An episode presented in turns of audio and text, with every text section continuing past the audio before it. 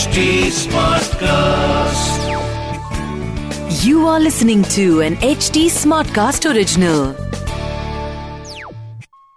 क्या कोई ऐसा चमत्कारी मंदिर हो सकता है जहाँ सुबह पुरोहित के द्वारा पट खोलने से पहले ही माता का श्रृंगार हो चुका हो आश्चर्य हुआ ना चलिए आज मैं आपको लेकर चल रही हूँ इसी चमत्कारी स्थान के दर्शन कराने मध्य प्रदेश के सतना ज़िले के मैयर में जहाँ पिरामिड रूपी त्रिकुट पर्वत की चोटी पर स्थित है माता शारदा शक्तिपीठ, जिसे मैयर शक्तिपीठ और नरसिंह शक्तिपीठ के नाम से भी जाना जाता है, जिसकी स्थापना माता सती का हार गिरने से हुई, जिसे स्थानीय लोग माई का हार और माई का घर कहने लगे।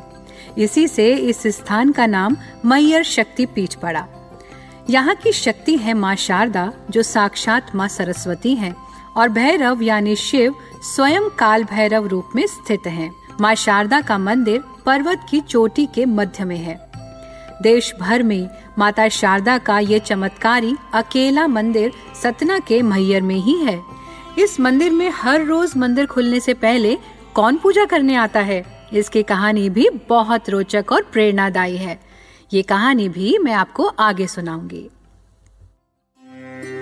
नमस्ते, मैं हूँ निष्ठा सारस्वत। और मैं आप सभी का एच टी स्मार्ट कास्ट की ओरिजिनल पेशकश इक्यावन शक्तिपीठ पॉडकास्ट में स्वागत करती हूँ। हिंदू धर्म के पुराणों के अनुसार, जहाँ जहाँ माता सती के अंग, आभूषण तथा वस्त्र के हिस्से धरती माने धारण किए, वहाँ वहाँ शक्ति पीठ बने। इस पॉडकास्ट के ज़रिए मैं आपको ले चलूँगी देवी के इक्यावन शक्ति पीठ की यात्रा पर, जिसमें जानेंगे कि शक्ति पीठ कैसे बने, उनका महत्व क्या है उसकी कहानी और वहाँ कैसे पहुँचे। अन्य मतों के अनुसार, माता के गले का हार पश्चिम बंगाल के बीरभूम जनपद के सैथिया में नंदिकेश्वर देवी नंदीपुर शक्तिपीठ में गिरा था। सैथिया को प्राचीन काल में नंदीपुर कहा जाता था।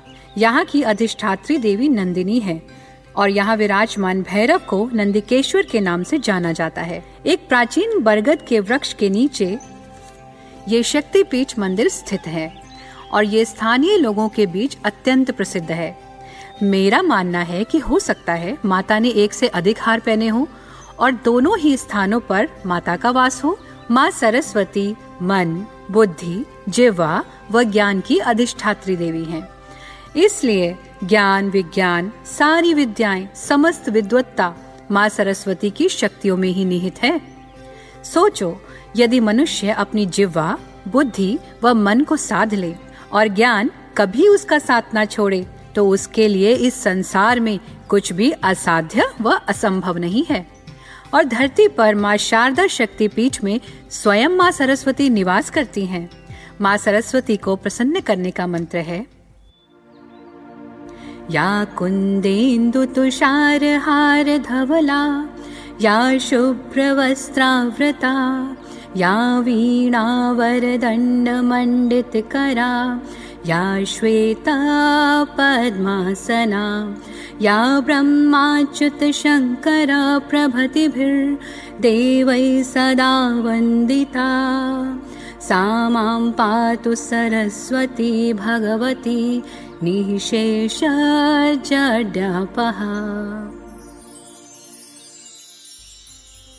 जो परमेश्वरी, भगवती शारदा, कंद, पुष्प, चंद्र और बर्फ़ के हार के समान श्वेत हैं और श्वेत वस्त्रों से सुशोभित हो रही हैं। जिनके हाथों में वीणा का श्रेष्ठ दंड सुशोभित हो रहा है। जिनकी स्तुति सदा ब्रह्मा, विष्णु और महेश द्वारा की जाती है। वो परमेश्वरी समस्त दुर्मति को दूर करने वाली हूँ। माँ सरस्वती, सदैव मेरी रक्षा करे। मैयर शक्तिपीठ अकेला माँ शारदा का धाम है और भक्तों के कल्याण के लिए वो स्वयं यहाँ साक्षात विराजती हैं। इसकी लोकप्रियता वैष्णो माता मंदिर की तरह ही है। दूर दूर से भक्त यहाँ मन्नत के धागे बांधने आते हैं और मन्नत पूरी हो जाने पर वापस आकर दर्शन करके प्रसाद पाते हैं। कहते हैं, ऐसी कोई भी मन्नत नहीं है जो यहाँ पूरी ना हुई हो। ये स्थल इतना जागृत है कि ये चमत्कारी हो गया है। कहते हैं, कोविड के दिनों में मंदिर काफ़ी दिनों तक बंद रहा। सरकार के आदेश के बाद जब इसे खोला गया तो मंदिर बिल्कुल साफ़ था। माता अपने पारंपरिक श्रृंगार में सुशोभित थी और ताजे फूल माता को चढ़े हुए थे। पर वो कौन है, जो रोज मंदिर खुलने से पहले यहाँ पूजन करने आता है? इस स्थल के संदर्भ में एक ऐतिहासिक कथा बहुत प्रचलित है। आला उदल बुंदेलखंड राज्य के महुबा के दो वीर योद्धा थे। आला उदल का जन्म बारहवीं विक्रमी शताब्दी में हुआ था। जिनकी वीरता की कहानी आज भी सुनाई जाती है। कुछ लोगों का मानना है कि ये दोनों पांडवों में से युधिष्ठिर और भीम के अवतार थे। कहा जाता है कि आल्हा देवी माँ के परम भक्त थे और बचपन से उनकी पूजा किया करते थे। उन्होंने बारह वर्षों तक माँ शारदा की घोर तपस्या की और अंत में अपना शीश काटकर उन्हें चढ़ा दिया। देवी माँ ने प्रसन्न होकर उन्हें दर्शन दिए और उन्हें पुनः जीवित कर दिया। फिर उनसे वरदान मांगने को कहा। उन्होंने देवी से कहा कि उन्हें देवी की कृपा के अलावा और कुछ भी नहीं चाहिए। माँ ने फिर पूछा कि मैं तुमसे प्रसन्न हूँ, कोई भी वरदान मांगो। तब आला ने कहा कि माँ, यदि आप मुझसे प्रसन्न हैं तो आप इस स्थान पर स्थित हो जाएँ और जो भी यहाँ आकर सच्चे मन से आपके दर्शन पूजन करे, उससे आप सहज ही प्रसन्न हो। मेरी तरह वर्षों तक उन्हें तप करने की आवश्यकता ना हो। माँ ने तथास्तु कहा, और साथ ही आला को ज्ञान और अमरता का वरदान दिया।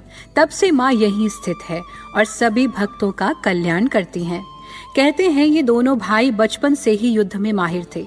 माता शारदा की उन पर विशेष कृपा थी। उनकी कृपा से ही वे दोनों भौतिक ज्ञान और शास्त्र ज्ञान दोनों में श्रेष्ठ थे। उन्होंने अपने जीवन काल में करीब पचास से ज़्यादा लड़ाइयाँ लड़ी, और उनमें से वो सारी जीते।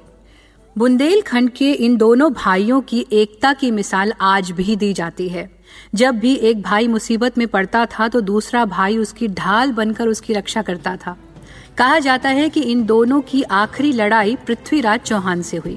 पृथ्वीराज उस समय दिल्ली के शासक थे। वे भी एक उच्च कोटि के निडर योद्धा थे। कहा जाता है कि पृथ्वीराज और आला उदल के बीच में बहुत रोमांचक और भयानक युद्ध हुआ, जिसमें उन्होंने दोनों में से एक भाई उदल की हत्या कर दी। अपने भाई आलाह की रक्षा करने के कारण वो वीर गति को प्राप्त हुए। इसके बाद उन्होंने अपने भाई की मौत का बदला पृथ्वीराज चौहान को पराजित करके लिया। आल्हा माँ के भक्त थे। इसी कारण उन्होंने पृथ्वीराज चौहान को जीवित छोड़ दिया। ये युद्ध उनके जीवन का आखिरी युद्ध था।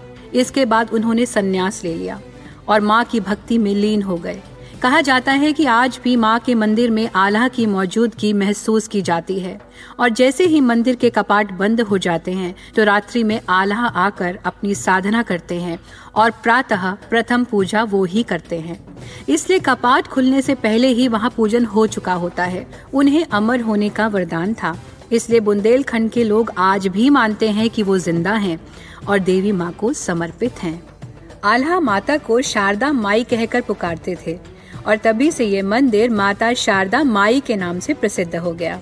आला मंदिर में उनकी तलवार और खड़ाऊ आम भक्तों के दर्शन के लिए आज भी रखी गई है। मंदिर के पीछे आल्हा तालाब है और आला अखाड़ा भी थोड़ी ही दूरी पर है, जिसे प्रशासन ने संरक्षित किया है।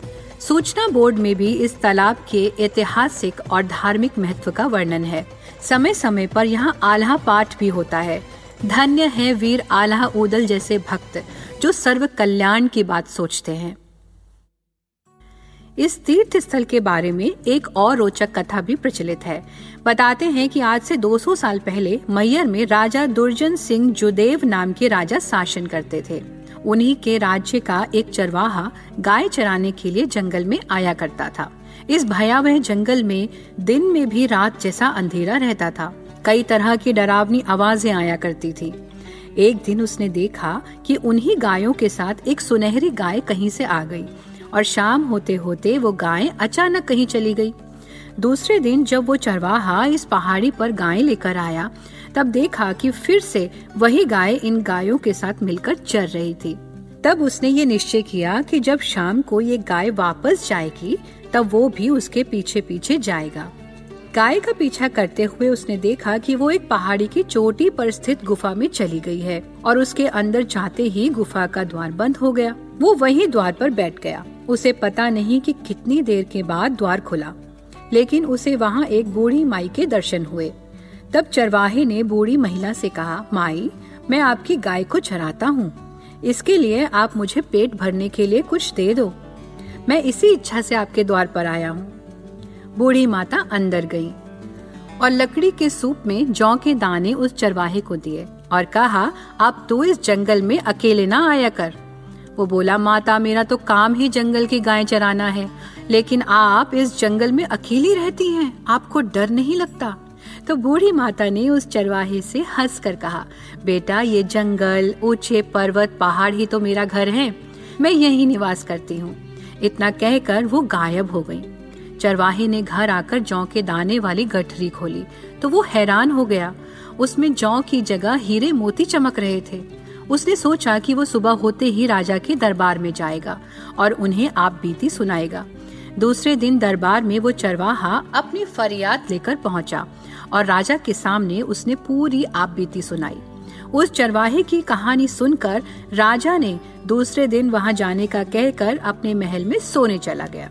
रात में राजा को ख्वाब में चरवाहे द्वारा बताई गई बूढ़ी माता के दर्शन हुए और आभास हुआ कि ये आदि शक्ति माँ शारदा हैं। स्वप्न में माता ने राजा को वहाँ मूर्ति स्थापित करने का आदेश दिया और कहा कि मेरे दर्शन में सभी की मनोकामनाएँ पूर्ण होती हैं। सुबह होते ही राजा ने माता के आदेश अनुसार सारे कार्य करवा दिए शीघ्र ही इस स्थान की महिमा चारों ओर फैलने लगी माता के दर्शनों के लिए श्रद्धालु कोसों दूर से आने लगे और उनकी मनोवांछित मनोकामना भी पूर्ण होने लगी। इसके बाद माता के भक्तों ने माँ शारदा का विशाल मंदिर बनवाया। अन्य मान्यताओं के अनुसार आदि शंकराचार्य जी ने भी यहाँ तप किया था और उन्होंने ही यहाँ पूजा की शुरुआत कराई थी। कथाएँ कितनी सत असत हैं, ये तो मुझे नहीं पता। परंतु माँ अपने बच्चों के लिए सदा ममता से भरा हृदय रखती हैं और उनकी शरण में आए हुए सभी की वो रक्षा ज़रूर करती हैं। माँ कहती हैं, मम माया संभव संसारा, जीव चराचर विविध प्रकारा। सब मम प्रिय, सब मम उपजाए। सबते अधिक मनुज मोहि भाई देवी माँ कहती हैं कि ये सारा संसार मेरी माया से उत्पन्न हुआ है। अनेकों प्रकार के चराचर जीव हैं। वे सभी मुझे बहुत प्रिय हैं, क्योंकि सभी मेरे द्वारा उत्पन्न किए हुए हैं। किंतु मनुष्य मुझको सबसे अच्छे लगते हैं। मध्य प्रदेश की राजधानी भोपाल से करीब 470 किलोमीटर 8 घंटे की दूरी पर सतना ज़िले के मैहर नामक स्थान पर त्रिकुट पर्वत पर स्थित है। मैयर देवी या शारदा माता शक्तिपीठ। सतना शहर से मैयर कस्बे की दूरी लगभग 40 किलोमीटर है और मैयर कस्बे से लगभग 5 किलोमीटर की दूरी पर त्रिकुट पर्वत है, जिसके चोटी पर माता का ये धाम स्थित है। ये स्थान समुद्र तल से लगभग 600 फीट की ऊंचाई पर है। यहाँ तक पहुँचने का रास्ता बहुत ही सुंदर और हरा भरा है। ये स्थल अभी भी वन्य प्रदेश है। इसके आसपास घने जंगल हैं।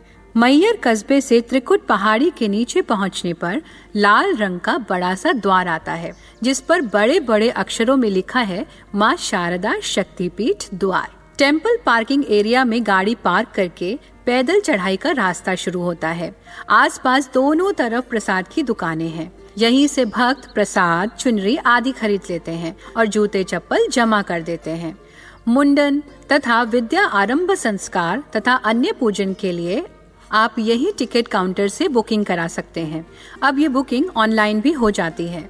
आगे बढ़ते ही दूसरा मिट्टी के से रंग का द्वार आता है, जिस पर नक्काशी हुई हुई है और इसके दोनों ओर द्वारपालों की मूर्तियाँ हैं। यहीं से सीढ़ियाँ शुरू हो जाती हैं।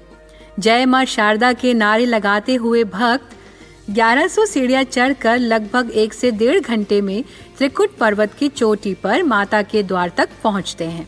अच्छी बात यह है कि अब आप ऊपर तक जाने के लिए रोपवे व टैक्सी की सुविधा का भी इस्तेमाल कर सकते हैं।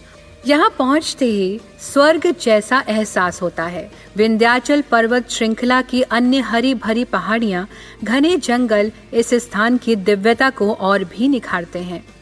अब आप पहुँच गए हैं एक बहुत बड़े प्रांगण के मध्य में, जहाँ माता का मुख्य मंदिर है। कोई दस बारह सीढ़ियाँ चढ़कर मंदिर के अंदर प्रवेश करते हैं। पूरा मंदिर और शिखर मार्बल का बना हुआ है। आइए, अब मुख्य गर्भगृह में चलते हैं। गलियारे से होते हुए दाहिने हाथ पर माता की मुख्य मूर्ति स्थापित है। ये स्थान स्वर्ण व चांदी के पत्रों से बना हुआ है। माता का स्थान पूर्ण रूप से चांदी से बना है। माता की मूर्ति काले रंग की है। माँ के बड़े बड़े सुंदर चांदी से बने नेत्र हैं, जो बहुत ही सजीव लग रहे हैं। माँ ने चांदी का मुकुट और चांदी की बिंदी लगाई हुई है और उन्होंने साड़ी पहनी हुई है। उनकी नाक में गोल बड़ी नत शोभा पा रही है। सोने चांदी के आभूषण माँ पर शोभा पा रहे हैं और माँ अपने करुणामयी नेत्रों से आपको देखकर मुस्कुरा रही है। इस गर्भगृह में आप एक अद्भुत ऊर्जा का अनुभव करेंगे। इसी क्षण से आपके सब कष्ट समाप्त होने वाले हैं क्योंकि माँ शारदा जो ज्ञान तर्क बुद्धि जिवा और मन की अधिष्ठात्री देवी हैं, उनकी कृपा दृष्टि आप पर पड़ चुकी है। माँ के इस दिव्य स्वरूप को नेत्रों में भर कर आप बाहर आ जाइए और कुछ समय आँखें बंद करके सीढ़ियों पर बैठ जाइए और माँ से कनेक्ट होने का प्रयास करें। निश्चित ही आप माँ को अपने समीप महसूस करेंगे। प्रांगण में ही एक विशाल वृक्ष है, जिस पर मन्नत के धागे बांधे जाते हैं और मन्नत पूरी होने के बाद भक्त यहाँ आकर प्रसाद चढ़ाते हैं। कहते हैं, ऐसी कोई भी मनोकामना नहीं है जो यहाँ पूरी ना हुई हो। ऐसी दिव्य महिमा है हमारी माँ शारदा की। मंदिर में देवी शारदा के साथ ही भगवान नरसिंह की भी मूर्ति सुशोभित है। इन मूर्तियों की स्थापना निपुला देवा ने सन 502 ईसा में किया था। प्रतिमा के पास ही एक शिलालेख भी है, जिसमें से एक पर देवी सरस्वती के पुत्र दामोदर का चित्रण है। इन्हें कलयुग का व्यास माना जाता है। और भी शिलालेख हैं, जो इतने प्राचीन हैं कि उन्हें आज तक पढ़ा नहीं जा सका है। पहले आदि गुरु शंकराचार्य जी ने यहाँ पर पूजा अर्चना शुरू की थी।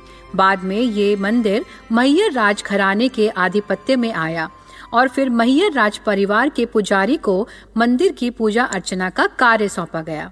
राज परिवार की पांचवी पीढ़ी आज भी पूजा अर्चना कर रही है। हालाँकि मंदिर का संचालन सरकार के अधीन हो चुका है इसके प्रशासक जिला के कलेक्टर हैं। शारदा प्रबंध समिति मंदिर का संचालन कर रही है और इस मंदिर में प्रधान पुजारी राज परिवार के बड़े पुत्र होते हैं। यहाँ का प्रमुख त्योहार नवरात्रि है। वैसे तो ये स्थान सदैव ही श्रद्धालुओं से भरा रहता है, किंतु विशेष पर्वों पर यहाँ बहुत ही भीड़ बढ़ जाती है। दो मुख्य नवरात्रि के अलावा गुप्त नवरात्रि वसंत पंचमी या सरस्वती पूजा का त्योहार भी यहाँ बहुत बड़े स्तर पर मनाया जाता है। नवरात्रि में मध्य भारत के अलग अलग स्थानों से लोग माता शारदा अंबिका के दर्शनों के लिए मैहर आते हैं। नवरात्रि पर्व का प्रारंभ महाअभिषेक से होता है। इसके बाद चार दिन तक लाक्षार्चन एवं देवी महात्म्य का परायण होता है। अंत में नवमी के दिन शत चंडी यज्ञ व विद्यारंभ की पूजा होती है। इस दिन लोग अपनी संतान के विद्या आरंभ के आशीर्वाद की प्राप्ति के लिए मैहर आते हैं। इन नौ दिनों के दौरान माता शारदा अंबिका की उपासना, महाकाली, ब्राह्मी, माहेश्वरी, कौमारी, वैष्णवी, इंद्राणी, चामुंडेश्वरी और गज लक्ष्मी के रूप में होती है। मंदिर परिसर में माता शारदा अंबिका के अतिरिक्त काल भैरव, बाल गणेश, हनुमान, ब्रह्मा आदि देवताओं की प्रतिमाएँ स्थापित हैं। जिनकी उपासना का भी विशेष महत्व है। आइए अब हम जानते हैं कि यहाँ आसानी से कैसे पहुँचे। जबलपुर और खजुराहो यहाँ के निकटतम हवाई अड्डे हैं, जो मैयर से लगभग 160 किलोमीटर की दूरी पर स्थित है। मैयर स्टेशन मुंबई हावड़ा रेल मार्ग पर स्थित है, जहाँ पर लगभग सभी मुख्य स्टेशनों से ट्रेन आती है। बस और टैक्सी द्वारा भी यहाँ आसानी से पहुँचा जा सकता है। यहाँ आने वाले लोग मैयर में ही स्थित विभिन्न होटलों, आश्रम, गेस्ट हाउस, टूरिस्ट लॉजेस और धर्मशाला में रुकते हैं। आज के लिए इतना ही। अगले एपिसोड में हम चलेंगे पश्चिम बंगाल के हुगली में और दर्शन करेंगे रत्नावली शक्तिपीठ के, जहाँ माता का दाया कंधा गिरा था। आगे की कहानी सुनने के लिए हमसे जुड़े रहिए। मैं हूँ निष्ठा सारस्वत और आप सुन रहे हैं इक्यावन शक्तिपीठ। अगर आप कोई जानकारी या फीडबैक शेयर करना चाहते हैं तो आप मुझे कांटेक्ट कर सकते हैं मेरे सभी सोशल मीडिया हैंडल्स पर। Nishtha Saraswat on Facebook Instagram और यूट्यूब पर। साथ ही आप एच टी स्मार्ट कास्ट को भी फॉलो कर सकते हैं उनके सभी सोशल हैंडल्स पर। Instagram Facebook Twitter link YouTube और ऐसे पॉडकास्ट सुनने के लिए लॉग इन करें एच टी पर। इस पॉडकास्ट सीरीज़ को केवल मनोरंजन और जानकारी के लिए बनाया गया है। इसमें साझा किए गए इक्यावन शक्ति पीठों की जानकारी का आधार आपसी कही सुनी और पौराणिक किताबें हैं। इससे हमारा उद्देश्य किसी भी मनुष्य, जाति या समाज की धार्मिक भावनाओं को ठेस पहुंचाना नहीं है। इसलिए इससे जुड़े किसी भी विवाद के हम उत्तरदायी नहीं है। इसकी narration research and writing Nishtha Saraswat ने की है। Direction and production Diksha Chaurasia. Editing and sound designing Amarinder Singh ने की है। This was an HT Smartcast original. HD Smartcast.